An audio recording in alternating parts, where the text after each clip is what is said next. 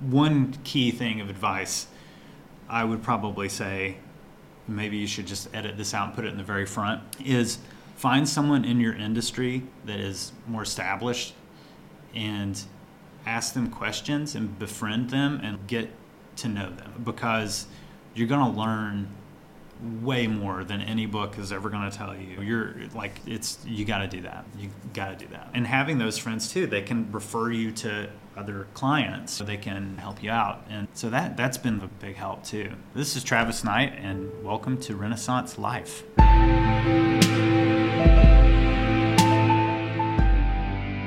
Hello. Welcome to the Renaissance Life podcast dedicated to the pursuit of creativity, mastery, and a meaningful life.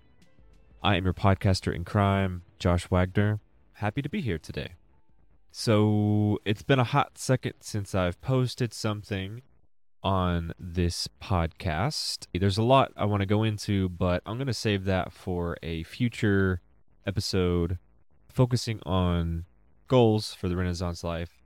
But this episode is an interview with Travis Knight. He is an illustrator and artist from Chattanooga, Tennessee, with background in graphic design and web design. He's, his clients include Netflix, Target, Washington Post, etc., etc. I had a blast talking to Travis. We go into freelance, we go into illustration and being an artist and being a creative in general, and also the business side of things. So, even if you don't consider yourself an illustrator, I feel like this is a good conversation across the board. One quick technical note something went wrong with my mic. I think, I believe it was the cable, and I've replaced it. But I have had a backup where I recorded the the entire room as well as Travis's mic and my mic. So I'm gonna sound a little weird. Travis is gonna sound fantastic and buttery smooth. Uh, so bear with that. It's not too bad. I've edited the heck gosh darn out of it, so hopefully it is more than bearable. so yeah, I'm gonna sound weird. Travis sounds great. That's all I'm gonna say. But definitely worth a listen.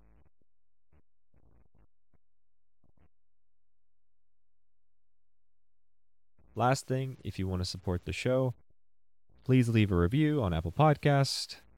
The thing that every podcaster says, but it would be super helpful. And lastly, if you go to renaissancelife.com slash newsletters, subscribe to some of my newsletters to stay up to date with what's going on. And yeah. Anyway, hope you enjoy the show.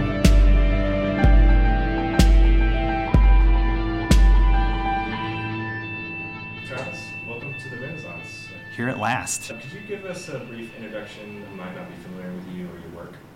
Yeah. So I'm yeah Travis Knight. I'm a illustrator and graphic designer. I live here in Chattanooga, Tennessee. I'm really into like movies and horror movies, sci-fi movies, stuff like that. A lot of people know my work from like I've got kind of have this like red and blue anaglyph style that I think a lot of people are familiar with. It's usually like you know, a person's face and then that person's skull underneath it. it's two like kind of a two-step process. I'm also like the creative director for the Chattanooga Film Fest, so I do a lot of like graphic design for them, which is always super fun. Yeah, yeah. Super cool. Yeah. I, I love that style that you're talking about. Mhm. What- what- I call it anaglyph, and Anaglyph. what anaglyph is is like it, it's an old way of reproducing 3D images. So basically, you have a red screen and then you have a blue screen, and they're just faintly off register. So like they're a little bit separated, and then when you put your red and blue glasses on, your brain tries to make up the image, and then you get this 3D effect on that.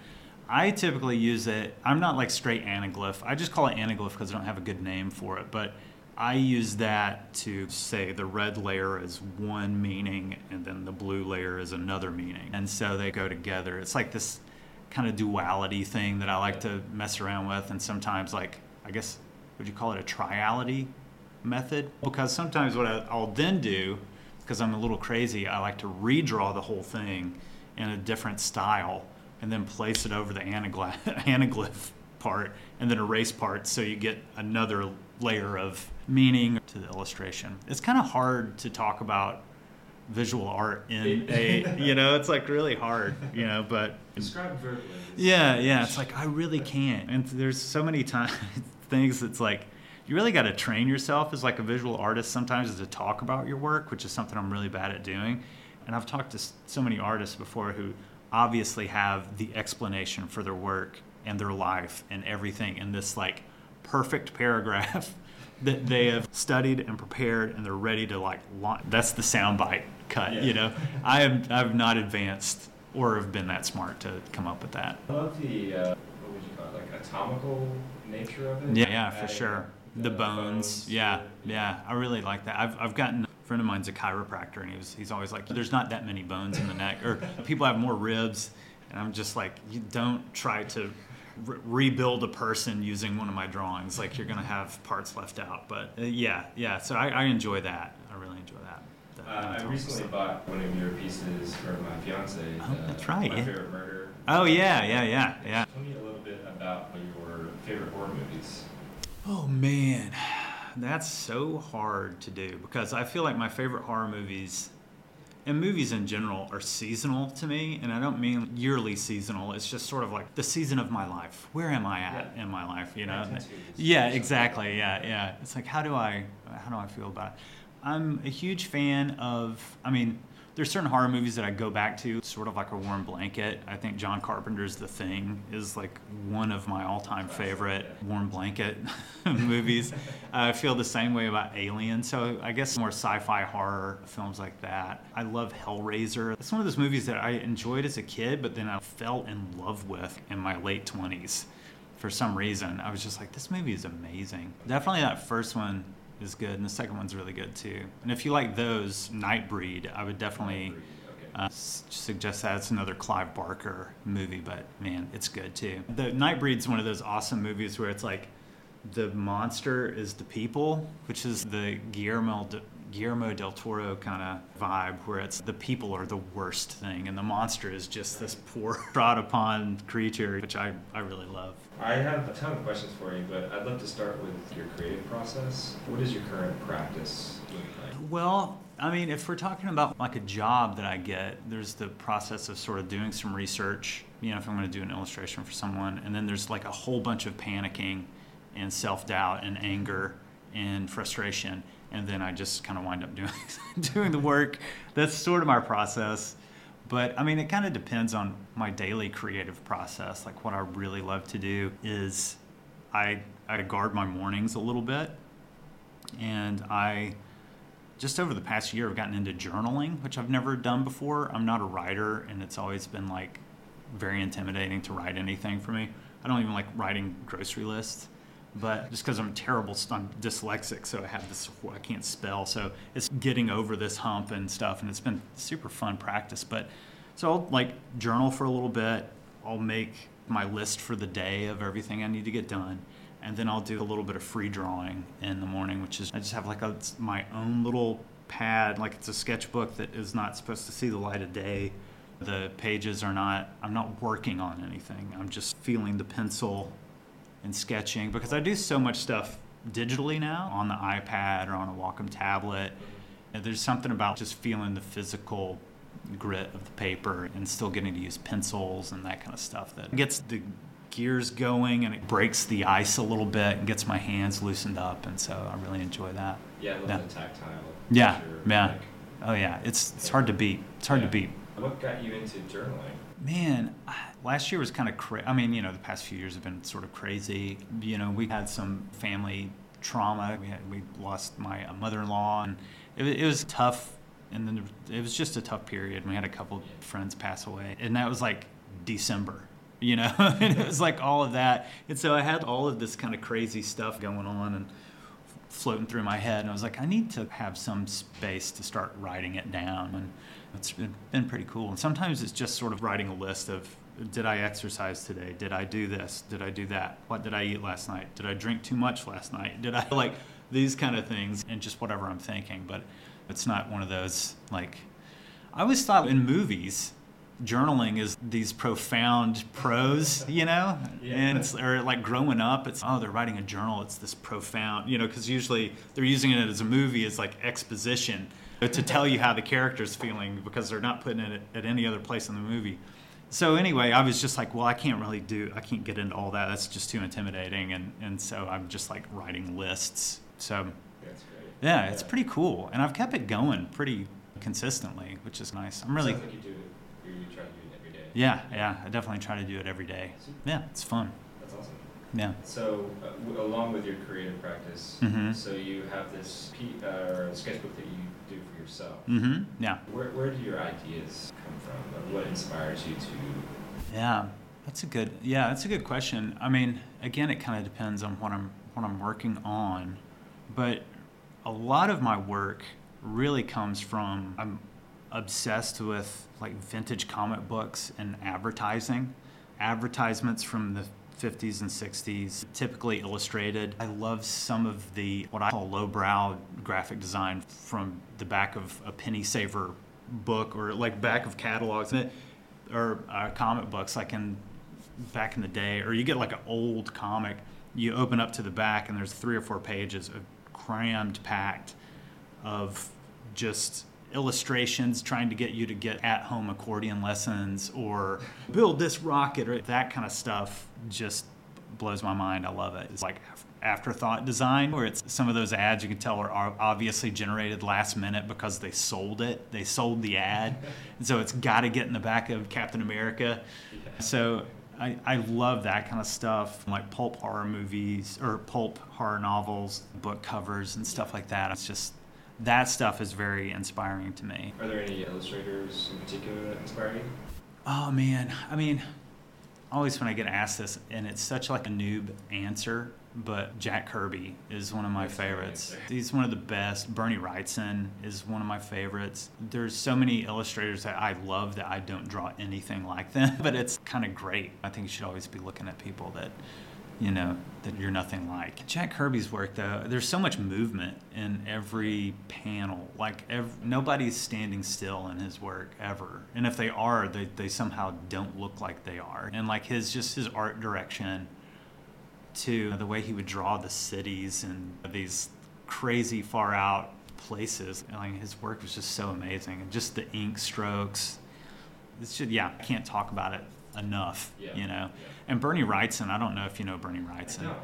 Bernie Wrightson is you got to look him up. He's one of my favorites. He was one of the I believe he was one of the creators of Swamp Thing, I want to say, but he definitely drew Swamp Thing a lot and he got one of his most famous works is he did a illustrated Mary Shelley's Frankenstein and he has a style that is very reminiscent of like late 1800s etching but in a modern modern poses modern scenarios like his zombie drawings holy shit. I, it's just like unbelievable. He passed away a few years ago but i met him at uh, dragon con like ages ago and i was he would do these like sketchbook reviews and i was like so intimidated by it and he was like a living legend to me but i got him to sign my sketchbook which was super awkward And Did you yeah do the review? yeah, he was like, "This is good stuff," and that was his review. He's work on your hands, work on this stuff. But but he was a super cool guy.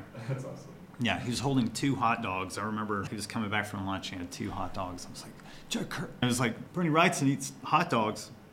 I eat hot dogs.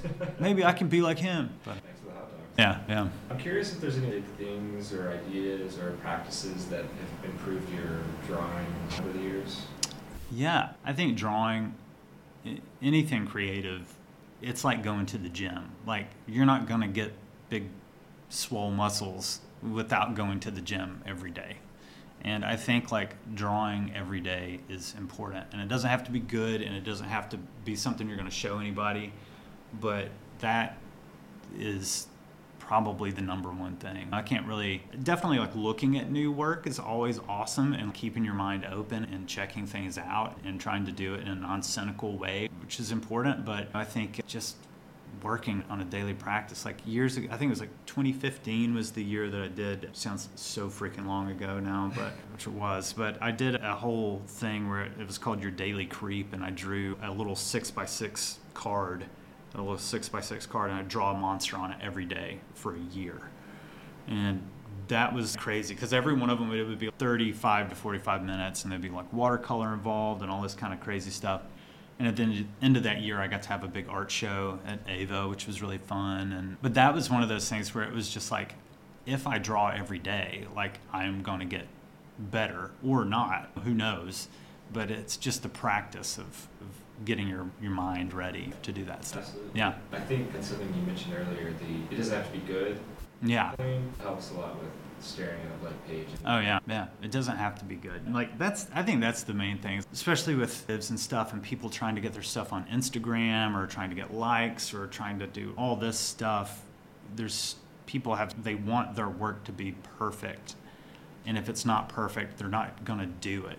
And it will never get perfect if there's not the imperfect ones behind it. What you're seeing a lot of times in, a, in a, an amazing piece of work that you love, it's an illustration or song or whatever, you're not saying like the pile of garbage that it's sitting on top of. That's the thing. It's you have to work.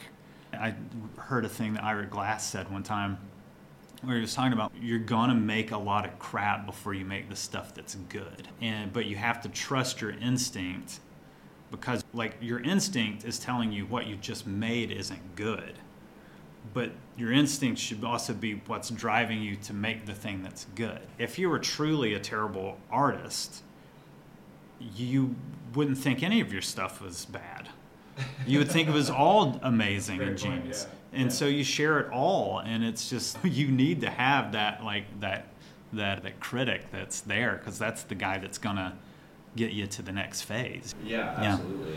Tell me a little bit about the Creeps Challenge. yeah how did you fit that in your day? Ah, man i would do it like when i got home Okay. from work so i would just it would be like kind of right before dinner or like right after dinner and i would just have my little pad and then i would just knock them out and just file them away and yeah that was basically it. you just set aside like 45 minutes we burn time just scrolling through our phones like you or just flipping through the TV to try to find something to watch. That's good drawing time. It's really good. You could be making something. Even if you only make a one eighth of something, you've made one eighth of something. And if you do it again the next day and the next day and the next day, like you've made this big thing. I'm trying to think of how you, the process of doing, creating these every day. Did you have any setbacks that happened throughout? I think there'd probably be a couple of times where I was like, would go out for drinks after work or something, and then and it'd be like eleven o'clock,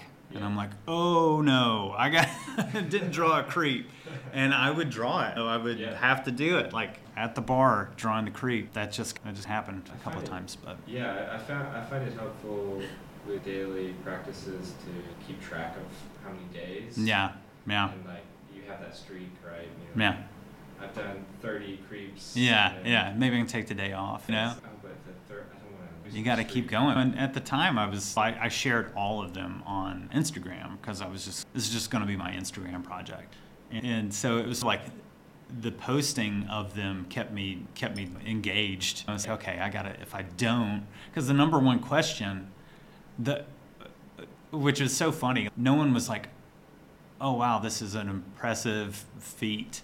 Or the wow, look at all these illustrations. The first thing anyone would say is, "Did you miss a day?"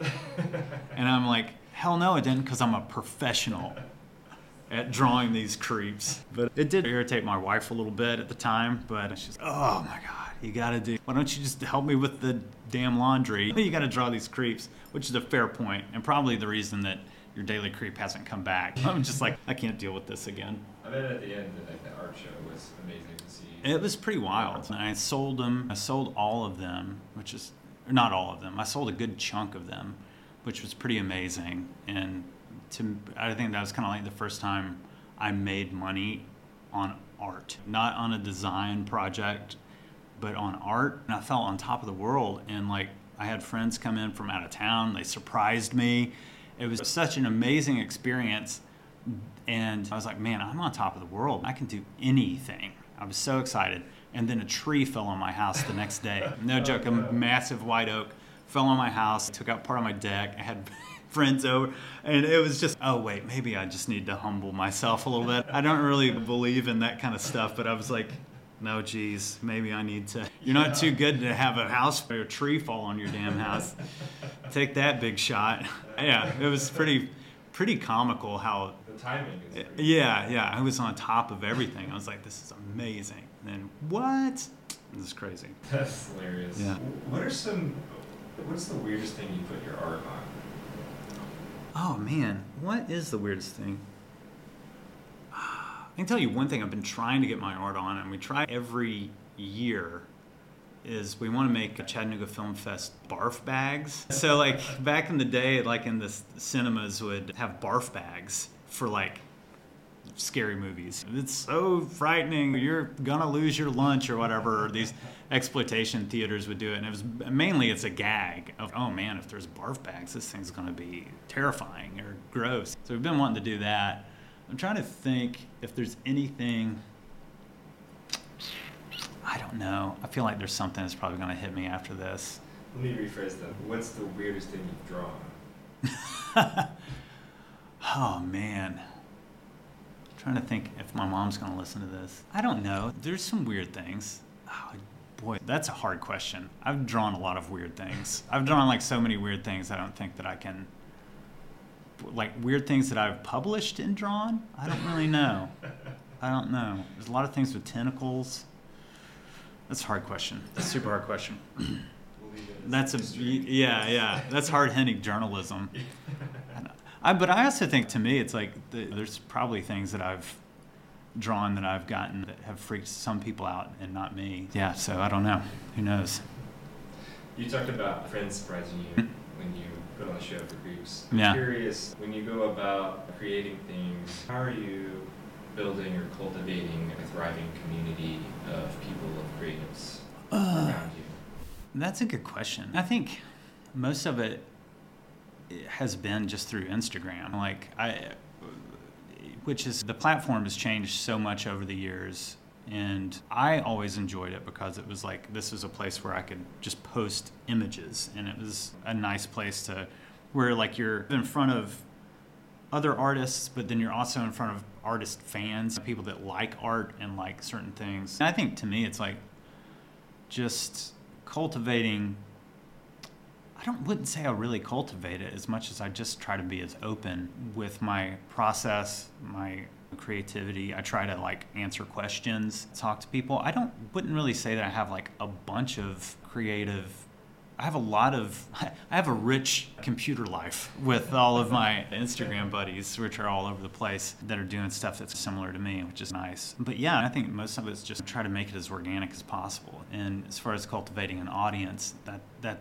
too is the same thing where I just try to do things that I'm interested in and hope that other people are interested too and try to not play to the gallery as Right. as they say which i think is very important because i think once you start doing that then your work gets flat there's no way to you get in a feedback loop and everything just falls apart i think It loses the sense of why you're doing it. no, yeah, Yeah. definitely. And I think to me, a big part of what I love about making art is about following things that I'm curious about.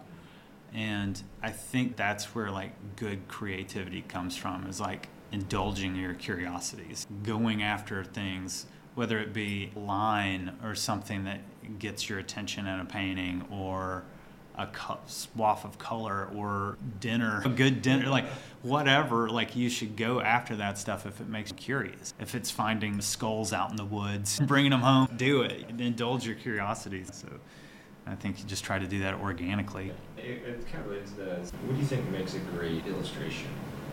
If you could break it down. I think illustration thing because, for one, it has to communicate typically an idea or narrative or story, and you have to do it in one shot. And I think a great illustration sets the tone of what it's supposed to be about. If it's about an, if it's an article, what can you strike a tone that's the same as the article? You don't want to do an illustration for an article about financial planning, and then your illustration is like dark and do- so you there's those kind of things like where you're trying to communicate an idea that's usually paired with something else. And I think that doing that in a way that's, I think, ma- making a good il- illustration, first of all, has to do that. It has to communicate what's about to happen. I think about another one of my favorite illustrators is Drew Struzan, who is the, uh, I mean, he was like the quintessential movie poster illustrator. He did like all the Indiana Jones movie posters. He did Okay. the Star Wars. He did on Lucasfilm things. It was super fan. Tons of all those books that were that came out from Lucasfilm at the time. He was so good. He came up with that whole floating heads movie poster thing. It was around, but he really nailed it. He is like the master of this is the vibe you're going to get. This is what's going to happen. And when you go to this movie, you're going to feel these things, you know. And That's hard to capture. yeah, it's hard. That Yeah, for sure. Emotion, essentially. That's Yeah, really cool. yeah, and anticipation, especially when you think about back in the day, there's not a million trailers or teasers for trailers or teasers for teasers of trailers like there are now. So it's you might only have that one illustration that's what the hell is this movie about? I'm one of those people that kind of avoids the trailers. Yeah, the yeah. Posters, like, Yeah, yeah, the poster's nice. Okay, I can get it. I'm It's still on that train. yeah, yeah. If it's a Marvel movie, you're like, man, it's got every actor in it. If you have any advice for people who are just starting out in illustration or a creative pursuit, Yeah, I think I think definitely follow what keeps you curious. Look at what's going on in the in the illustration world and then try to forget about it as much as possible. I think doing research on your style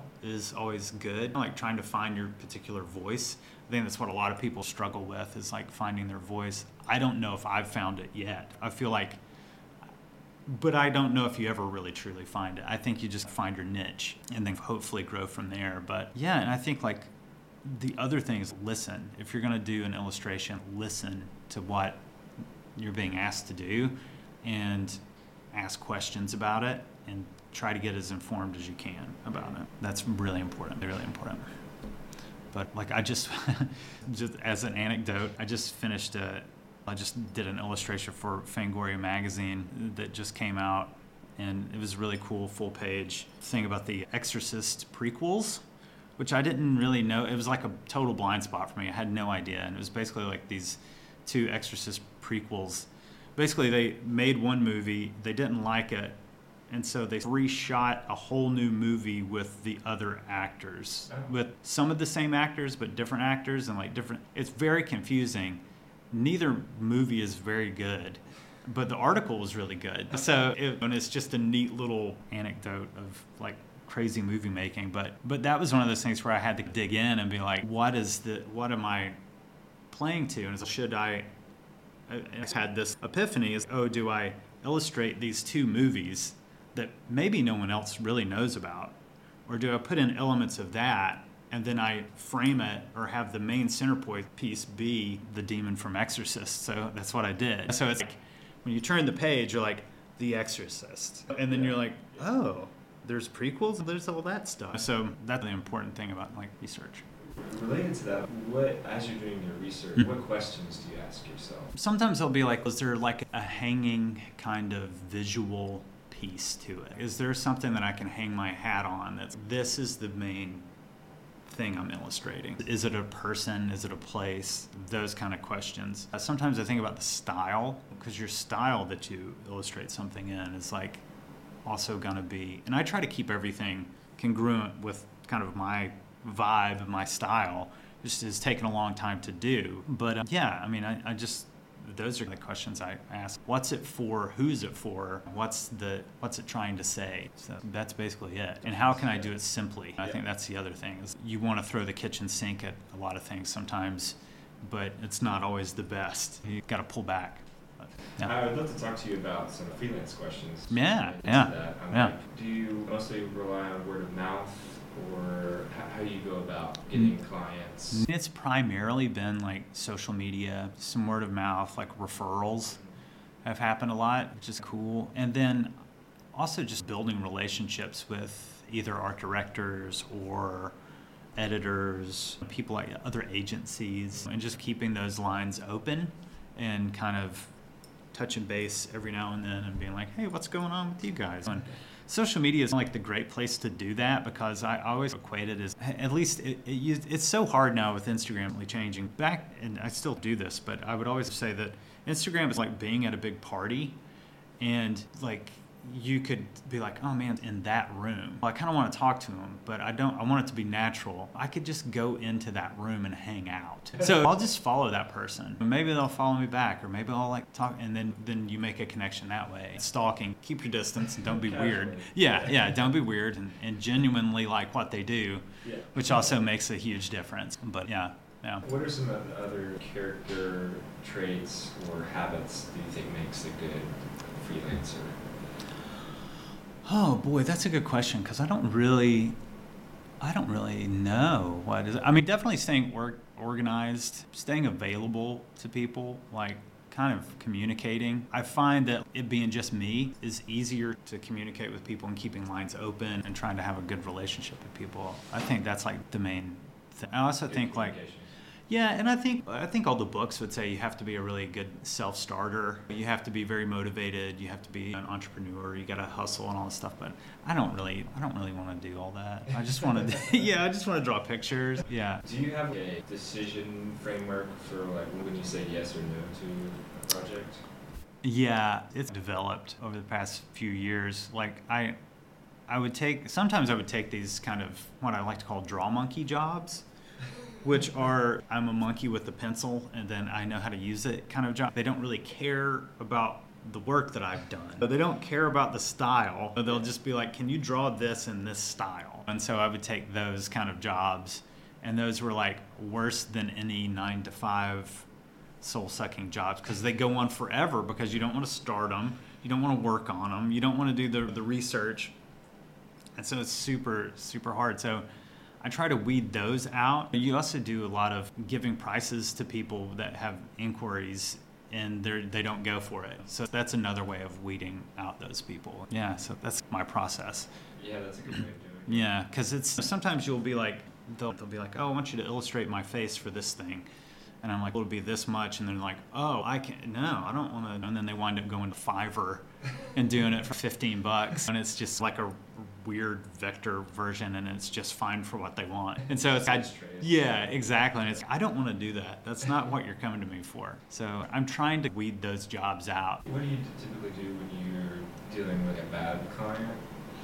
And, and take bad for whatever you, you think that means, but I've had sometimes with certain projects, like I've had to do like a restart in a way. Not really restart on work, but just reset expectations, that kind of stuff. I've been lucky that I can avoid some of that with just trying to be as prepared up front and trying to scope out like, okay, is this going to work? And sometimes, sometimes I've referred people that I'm like, I know this isn't going to be good for me. I'm going to give them to this person, and it's going to be a lot better. Usually up front, I try to be as thorough as possible and trust my gut about it. that's good. Yeah. Do you any, do you have any advice on pricing?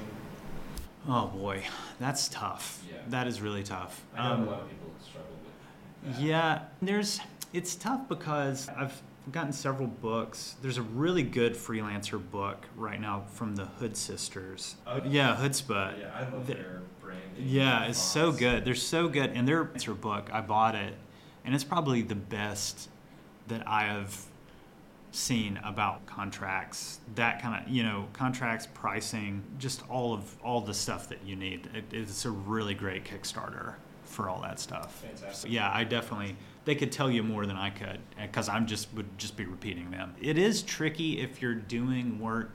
I've found in Chattanooga with my skill set. I don't know if it's the same for like developers or designers, but sometimes looking at the national averages and then looking at what you could get in Chattanooga for it's very hard when they say uh, a full page illustration for whatever in New York is like $35,000 or whatever and you're like there's no way that could happen in Chattanooga. you're not going to get that here. And I think the best thing especially now that everything is mobile now is that you should just go after the biggest fish that you can and, and try to do it that way. Yeah, that is something I am fuzzy on because that's you're completely right. Everything's Mhm. like remote, but the pricing is still, or like the work is still a little bit localized. Yeah. Yeah, for sure. That's tricky. It is, yeah. Yeah, and I think there's also like a the value of the work too. I think plays plays a part in it. We're always struggling to show the value of our work as an illustrator or designer or whatever.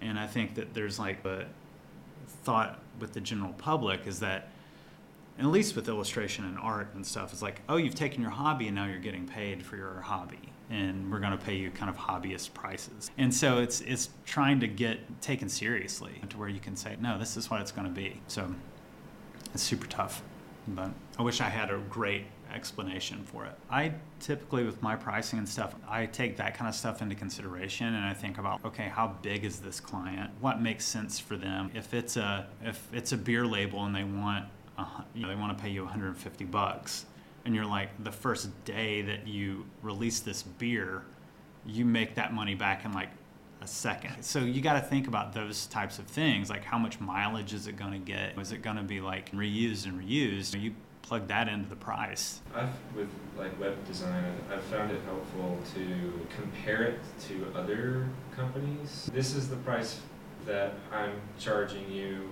Here's an agency price. Here is what you could get here. And it's almost like references. Yeah, absolutely. bad. And you can always say the smart folks, they they will be like, it's this much, but if you don't want to pay this much, then you get this. Oh, they start right, taking right. things off the table, which I think is really good. But then I think for freelancers too, like selling yourself as not so much like I'm this wizard that I can do all this stuff, but it's it's me. Like you don't. There's no other.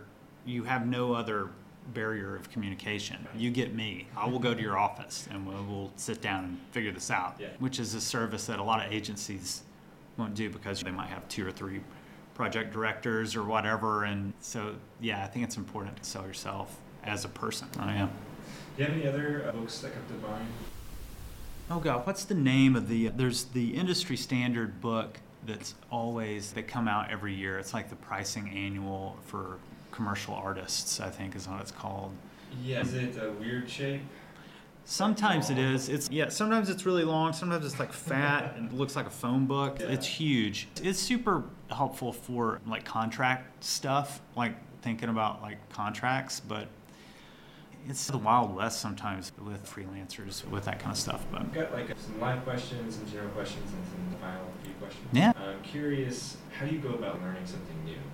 Yeah, that's a good question. It's it's following my curiosity, like uh, hundred percent. If I've ever opened up After Effects, which I like to mess around with that occasionally, and I feel like I don't get to do it enough. But if I'm in there, it's because I want to be in there. I want to figure something out. I want to animate something. I think just finding the thing in that that you're interested in and what's like the knot that you can untie. I think that's the best way of learning new things. And again, like repetition and doing it, that's the only way to, for me, that I've found is to, to learn something. Yeah, I, I, absolutely. What do you think separates a beginner from a professional Yeah, I think it's just, I think again, that's experience. experience? Yeah, experience. And, and I don't necessarily mean like time at the drawing table. I think like just time thinking about creating images. I think it's definitely that. I think beginners can make like staggering, breathtaking work, which is totally happens. And but I think it's just making stuff, experience, crunching on it, thinking about things a million different ways. If you could master three skills instantly, what would they be and why? Man, master three skills instantly. It would be it would probably be like portrait painting. Oh, nice. I would love to be able to do that. And probably classical guitar. Also cool. All these things that can't make me any money. And then I feel like the third one, I feel like it needs to be one that's like really good, would actually serve, could really serve me well. Automotive repair or something like that, or carpentry. Maybe I should Yeah. say carpentry if I just could trade. Yeah, if I could download it like the Matrix, I'd just be like, oh, okay, good. Then I could build the frames for my masterful oil paintings. That's true. Yeah, that'd That's be, and then just play classical guitar in front. Of it. Exactly. Yeah, yeah, that's totally what I do. Those, those are amazing. I love it. Yeah. Are, s- related to skills, are there any, uh, like I just call them like meta skills, but are there any skills that you would recommend to anyone, no matter what their profession is? No matter what their profession is. That's because I never really think about other professions. I'm so like preoccupied with like how the hell do I do this one? I don't really know. That's a good question, man. Probably like learn how to use your iPhone or or learn how to use your computer. Maybe I don't really know. I. Yeah, that's a hard one. That's a really hard one because I'm like I'm so far up my own butt. I can't tell what the heck I gotta do. Do you have any life principles that you live by? Oh, life principles. Yeah, don't just work hard and try to be nice. Try to be open as you can. Teach people that if somebody has a question, try to answer it and pass on information as, as best as you can. Yeah, I think that's pretty much it. Yeah. just be nice, work hard, and tell people why you share your knowledge. Yeah. I think is the most important thing. Yeah, and you're good. Is anything recent that you've changed your perspective on? Huh, that's interesting. I don't re- yeah, I think definitely like some things that are like what I value is important in life, like as far as what I'm doing. I think some of that's like just getting older, realizing I turned 44 this year, which is the oldest I've been so far, which is crazy. I feel like I've been older at times, but in being like, oh, if I don't go ahead and do this, if I don't learn this thing, or if I don't do go out on my own and do freelance, I'm never gonna know. It's like getting over. I I know people start new careers in their 50s, and it's totally something you can do, but it's like that. Have I been coasting? Or have I just been stagnant and do I need to actually get up and start moving around? And so I think that's been one thing that's been a big change. Also, I think like with COVID and stuff, like my wife and I, we had just talked about, oh, we need to move, or maybe we should move Chattanooga, or we should get a different house. And something happened like over the past couple of years where we're like, no, let's just stay here and let's fix our house up, or let's take longer trips. Let's work for going away. Let's go visit places and come back and have this place and then eventually get rid of it or whatever. But Home base. yeah, yeah, home base. Very cool. Yeah. Yeah, if you're open to talking about it, do you have any setbacks or failures you went through? And You got another hour? I've got plenty of those. It's funny because like I, I used to really give myself a hard time about certain setbacks in my life and they weren't actually setbacks as much as I was just I wouldn't say coasting but just a, doing a different thing in life. And it's easy it's very easy for me to see things as setbacks even when they're obviously not. Like years ago I didn't go back to school for graphic design until I was about 28 or 30 and that was just because like i was working at this greeting card company and it was this was like 2018 or no 20 2008 when everything was like crashing and we were making boutique greeting cards and nobody wanted to buy boutique greeting cards because they were losing their job if you can think about it.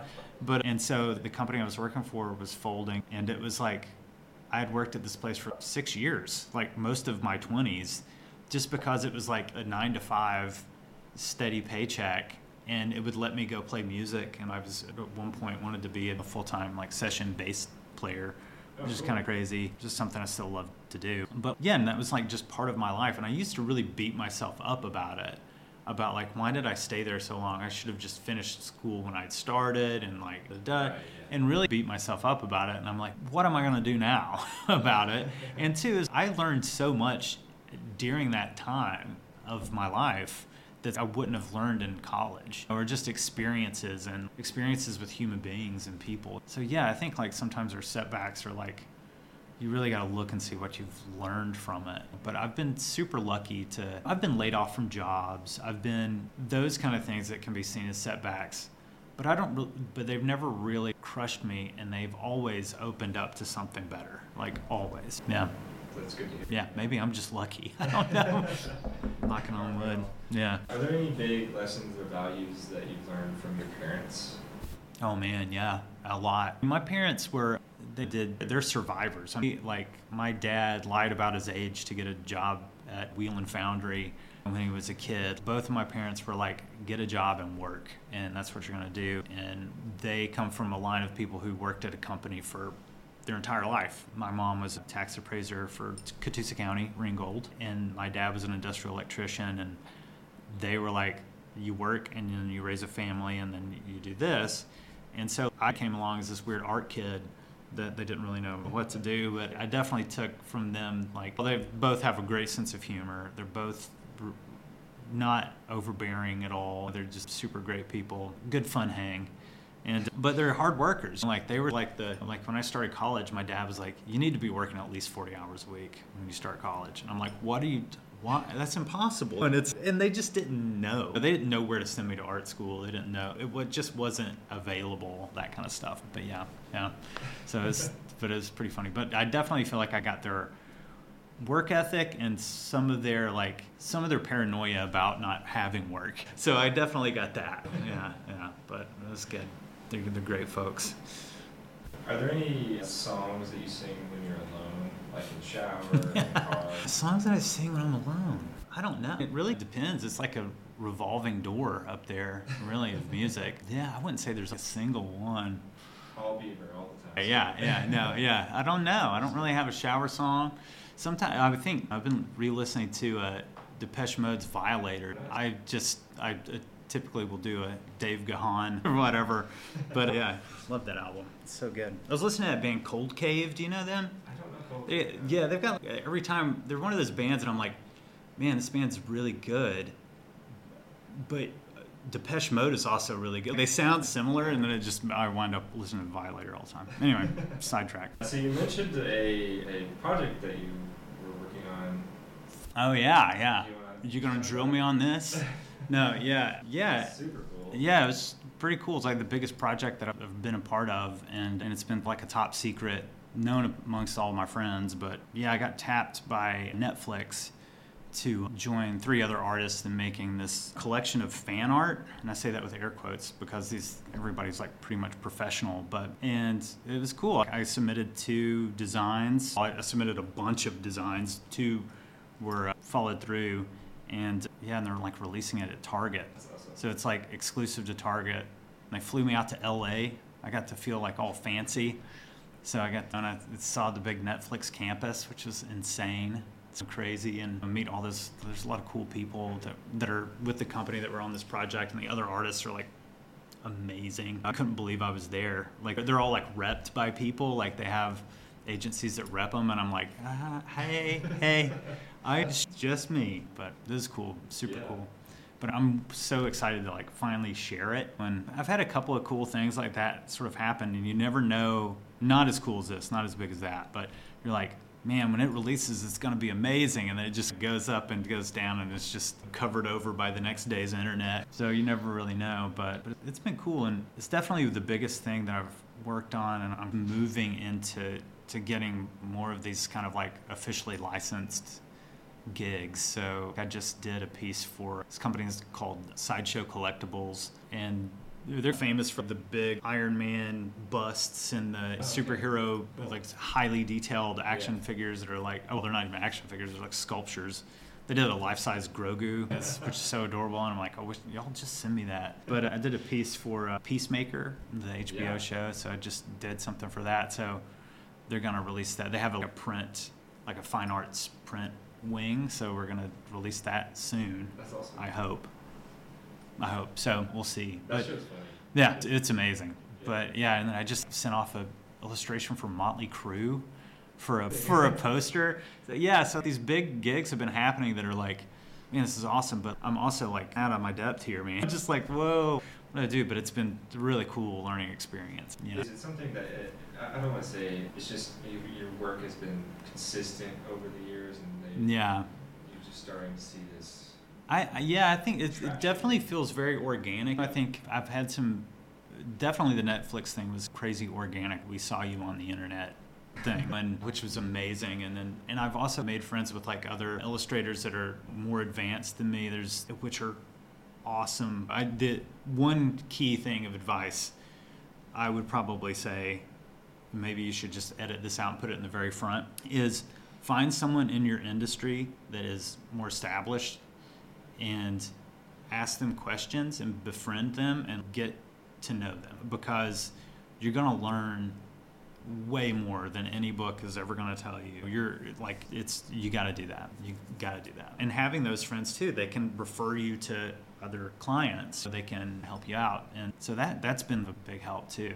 But yeah, and I think keeping consistent work is the best. I don't mean post all the time, but keep your work, you know, consistent and push the boundaries of it. Keep consistent.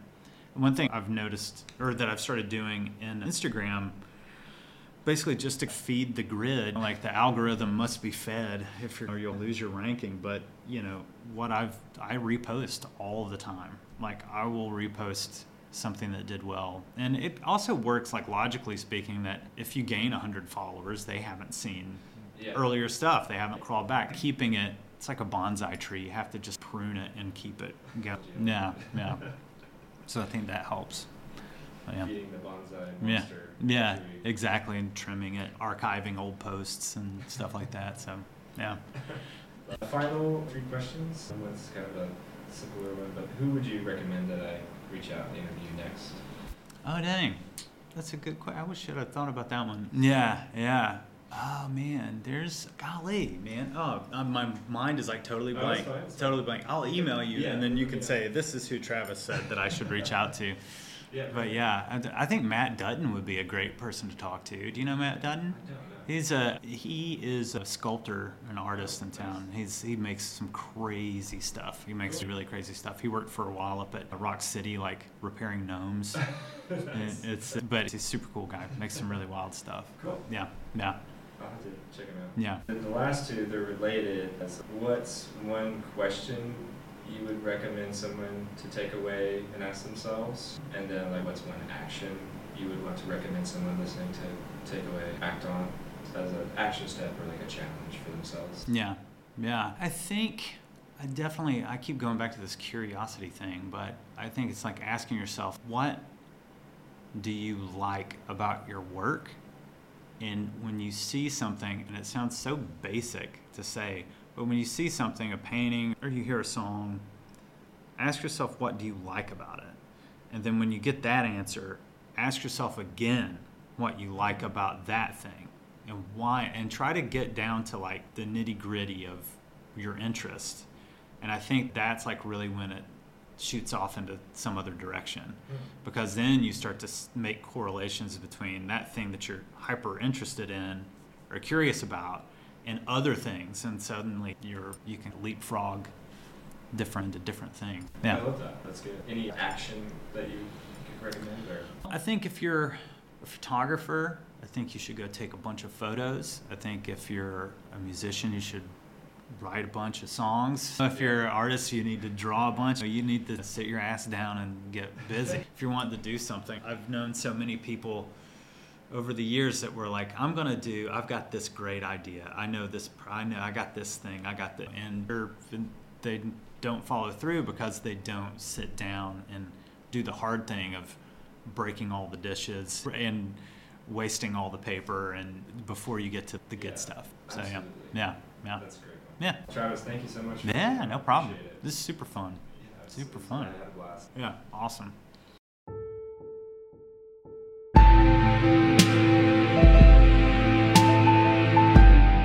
Well, well, well. Fancy seeing you here. That marks another end to an episode of the Renaissance Life podcast. Thank you for listening. I hope you enjoyed this episode. If you did, share it with some friends, leave a review on Apple Podcasts, and don't forget to go to renaissancelife.com slash newsletters and sign up for some of my free newsletters to stay up to date and all the latest and greatest. I appreciate you taking the time to listen to this. Until we meet again.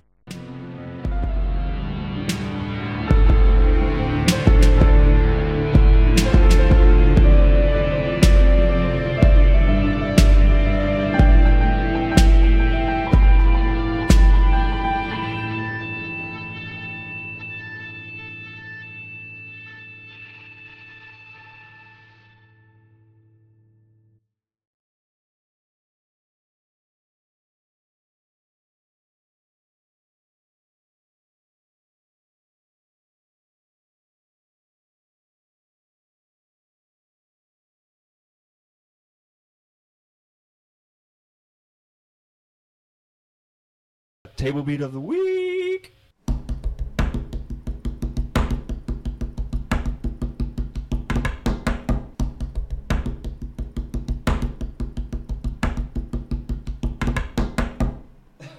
There we go. There we go. A paradiddle.